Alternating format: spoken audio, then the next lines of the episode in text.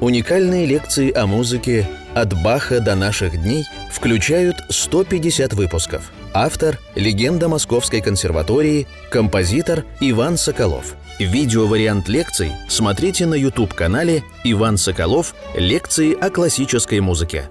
Дорогие друзья, мы начинаем 97-ю лекцию нашего цикла «Композитор Иван Соколов о музыке». Э, продолжение разбора, подробного разбора картинок с выставки.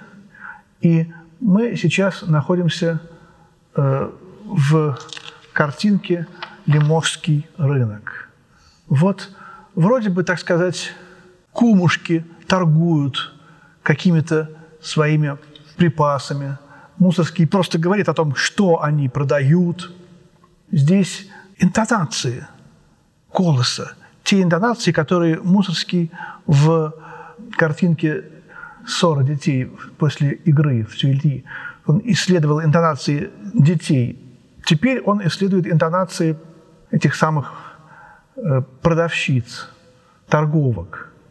И опять же, это все внешний слой – он даже пишет, что вот я продаю то-то, я продаю то-то, о, о, чем, о чем они спорят. Нос у какого-то панта Панталеона остается таким же красным, как пион. Все эти слова, которые Мусорский даже сочинил за них, при, приведены в, в редакции Ламма. И здесь э, этот разговор, эта возбужденная речь, мы, мы не знаем, что было на этой картинке изображено, но это такое капричо. Вот возгласы. Я сыграю э, этот возбужденный э, ритм этой картинки. Здесь, видите, даже тональность другая. Там был все время соль диез минор, потом э, вот эти фа-фа-мажор э, птенцов и си бемоль минор основная тональность прогулки, первой прогулки э, в двух евреях. Си бемоль, дальше идет прогулка. И вот опять наши вот эти вот обычные тональности, более или менее. Но посмотрим, что здесь такое. Вот Лимовский рынок.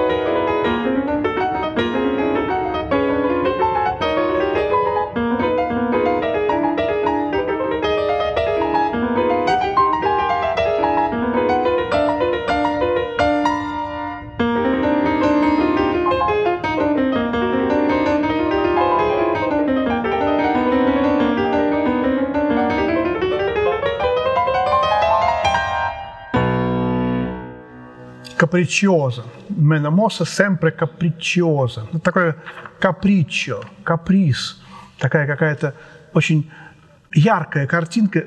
Это тоже потом повлияло и на 19-ю мимолетность. Предпоследняя мимолетность Прокофьева. И много других каких-то вещей. Тут и Стравинский, и Шостакович в этой пьесе. И вот эти вот интонации –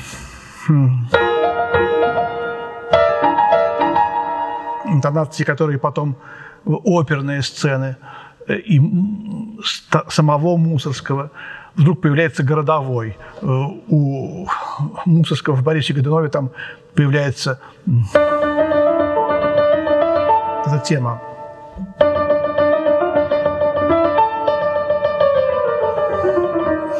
В общем, я думаю, что это просто почти прямая цитата. Появляется какой-то полицейский и разгоняет их всех. Вот. Взрывы смеха, мне кажется, тут слышится.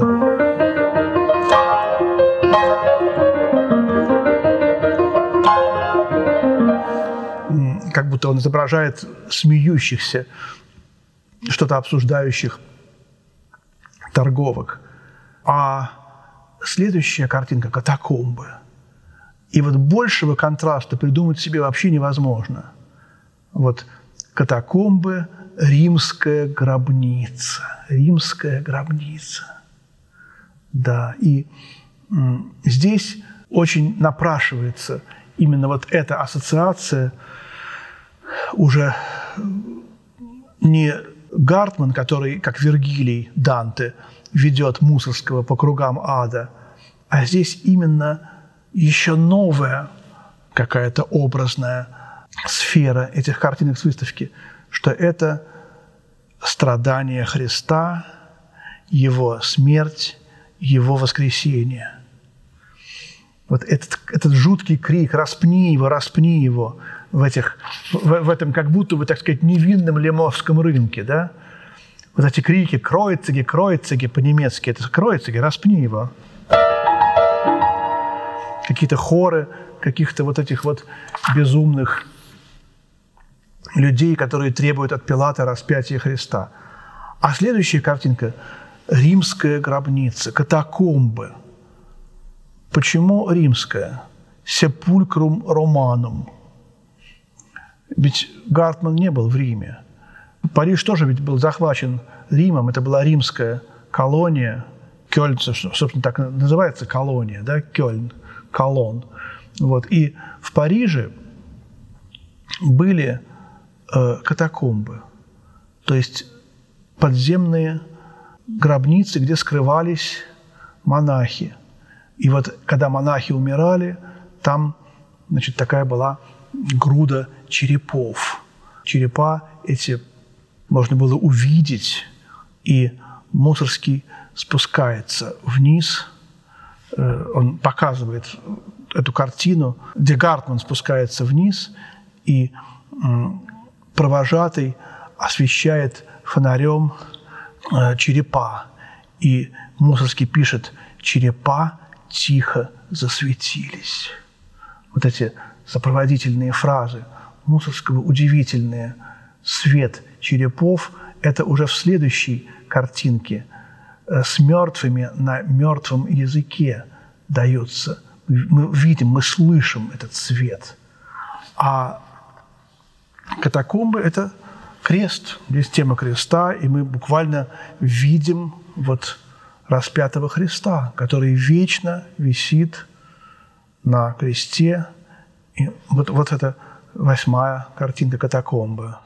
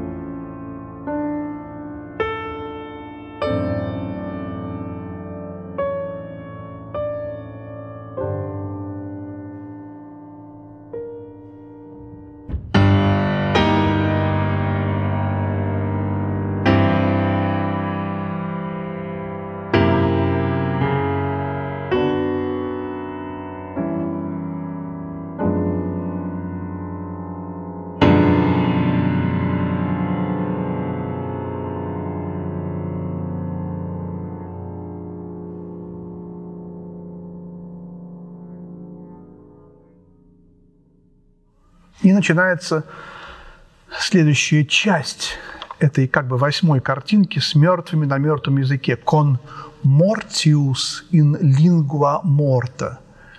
Пишет, Мусорский пишет, хорошо бы написать по латыни с мертвыми на мертвом языке умерший дух Гартмана ведет меня к черепам. Это слова Мусорского. Черепа тихо засветились. Вот это продолжение.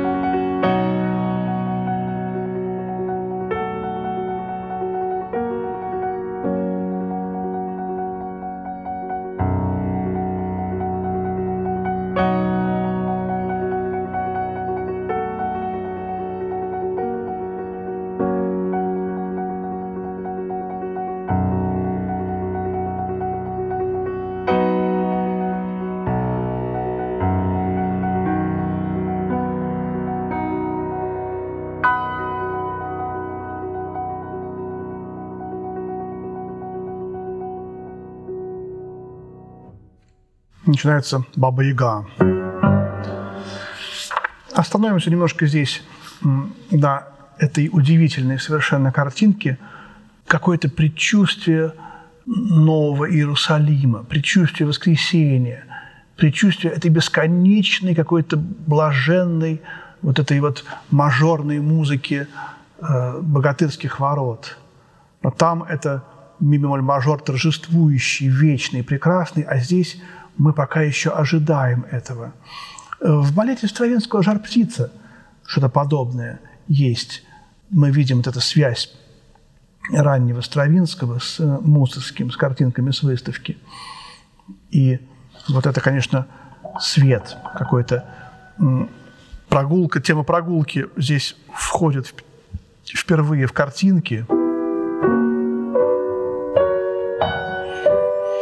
Я здесь почему-то постоянно слышу э, слово о полку Игореве. Опять же, связь с Бородиным, с князем Игорем. Вот эти вот трагедия, когда все узнали о том, что князь Игорь схвачен, как переживали все у него дома в Путивле. Вот эта вот трагедия, а, трагедия России. Вот почему-то а картинка-то, господи, ну, в общем-то, ничего страшного не было у Гартмана на картинке. Просто вот какая-то монашеская келья. Ну да, монахи не хоронили черепа, они собирали их, чтобы думать о смерти. Но Мусорский из этих вот каких-то вроде бы незначительных набросков Гартмана делает вселенские э, картины. И вот здесь уже э, мы чувствуем, что что-то должно вот в этом странном си-мажорном куске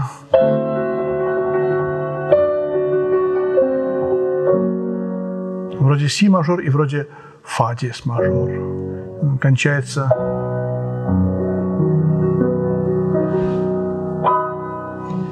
и это, может быть, даже до бемоль мажор. Тональность с семью бемолями. Я думаю, что в следующей лекции заключительной мы рассмотрим две э, картинки «Бабу-Ягу» и «Богатырские ворота». Вот. А сегодня давайте отложим до следующей лекции наше э, знакомство с картинками с выставки Мусорского. Спасибо, до свидания, всего доброго.